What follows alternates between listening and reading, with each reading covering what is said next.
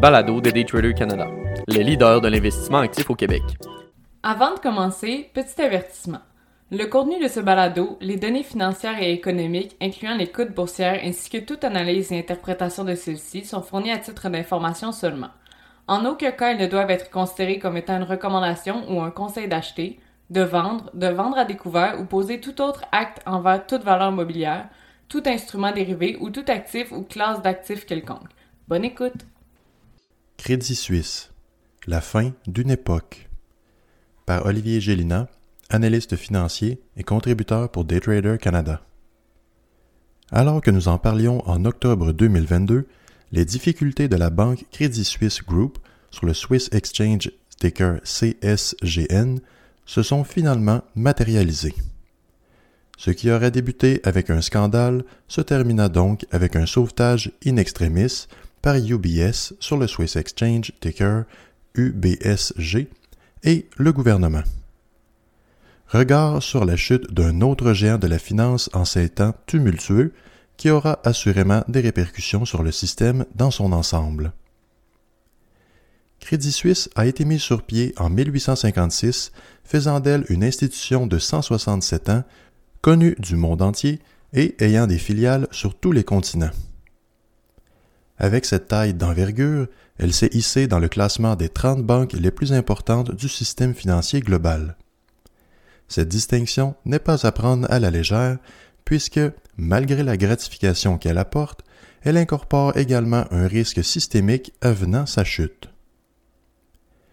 Comme l'indique la ligne du temps ci-dessous, la chute de Crédit Suisse s'est matérialisée sur plusieurs années, déclenché rapidement par un scandale d'espionnage de certains hauts dirigeants de la banque au début de 2020. Faisant alors mauvaise figure, le titre recula de près de 50%, rejoignant alors 6 dollars avant d'amorcer sa remontée. Un peu plus d'un an après, lorsque le titre semblait avoir enfin récupéré le terrain perdu, la banque dévoila la suspension de certains fonds et la perte de plusieurs milliards de dollars reliés à Greensill, une entité britannique. Peu de temps après, une nouvelle perte de 5,5 milliards a été annoncée en lien avec le défaut du fonds Archegos. Le titre progresse alors latéralement pendant plusieurs mois jusqu'à janvier 2022. Un nouveau CEO est mis en place alors que son prédécesseur s'est fait prendre à maintes reprises à violer les règles sanitaires liées à la COVID-19. Ce nouveau CEO a dû céder sa place quelques mois après puisque Crédit Suisse a été jugé coupable de faciliter le blanchiment d'argent venant de la vente de cocaïne d'un groupe criminel bulgare. En octobre dernier, les liquidités ont été scrutées à la loupe et semblaient bien basses, malgré les commentaires rassurants du CEO en place. En début d'année, la banque enregistre sa plus grande perte depuis 2008. Le titre se transige alors à près de 3 dollars l'action. Ce qui nous amène à aujourd'hui avec les faillites de la Silicon Valley Bank sur le Nasdaq ticker SIVB et Signature Bank sur le Nasdaq ticker SBNY. À ce moment, la Banque centrale suisse avançait une ligne de crédit de 54 milliards afin de rehausser leur position en liquidité, des efforts qui n'ont pas eu l'effet escompté. Coup d'éclat ce week-end. La société de services financiers UBS rachètera la Crédit Suisse pour des poussières, en plus d'avoir en main des garanties financières du gouvernement suisse. Cette transaction de 3 milliards de francs suisses se fera entièrement en actions, laissant que des miettes aux détenteurs de titres de Crédit Suisse. Le gouvernement offre 9 milliards de francs en garantie pour de potentielles pertes sur les achats d'actifs en plus d'une marge de 100 milliards offerte par la Banque nationale suisse sur le Swiss Exchange ticker SNBN. Naturellement, les actionnaires de Crédit Suisse ne sont guère heureux de la tournure des événements, toutefois, des détenteurs d'obligations risquées, dites Additional Tier 1 ou AT1, sont quant à eux mis à zéro. Il s'agit du plus grand point de discussion en début de semaine. Ces obligations, majoritairement émises afin de répondre à certains critères ou ratios financiers, sont caractérisées comme étant les obligations les plus risquées, mais, en théorie, devraient néanmoins s'immiscer devant les détenteurs d'actions ordinaires.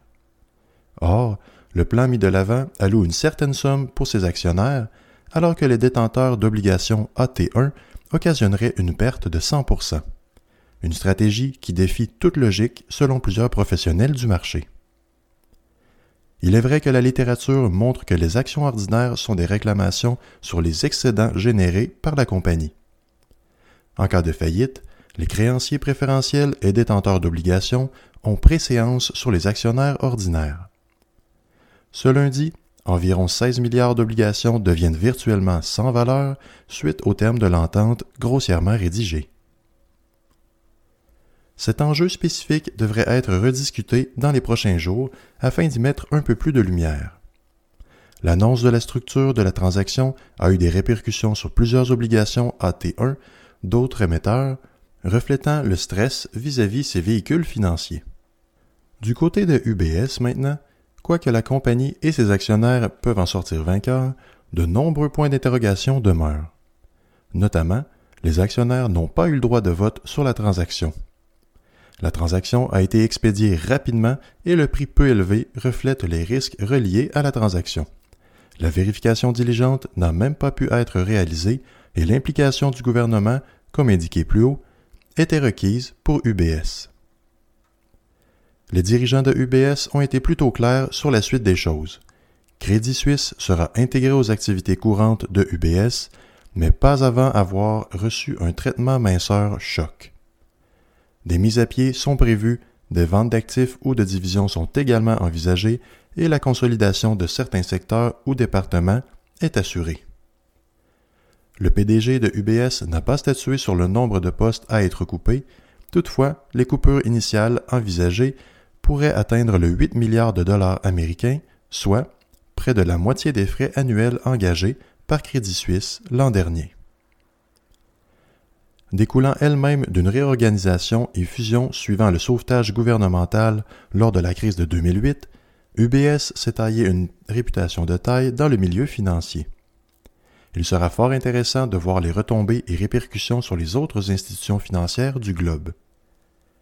Quoiqu'il ne s'agisse pas d'une faillite, de justesse, elle envoie tout de même ce sentiment sur les marchés.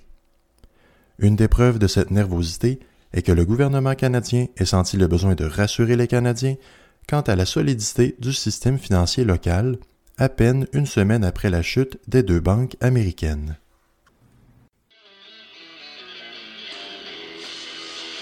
C'était le balado de Daytrader Canada. Pour plus d'informations sur nos programmes de formation et d'accompagnement, veuillez visiter daytradercanada.com.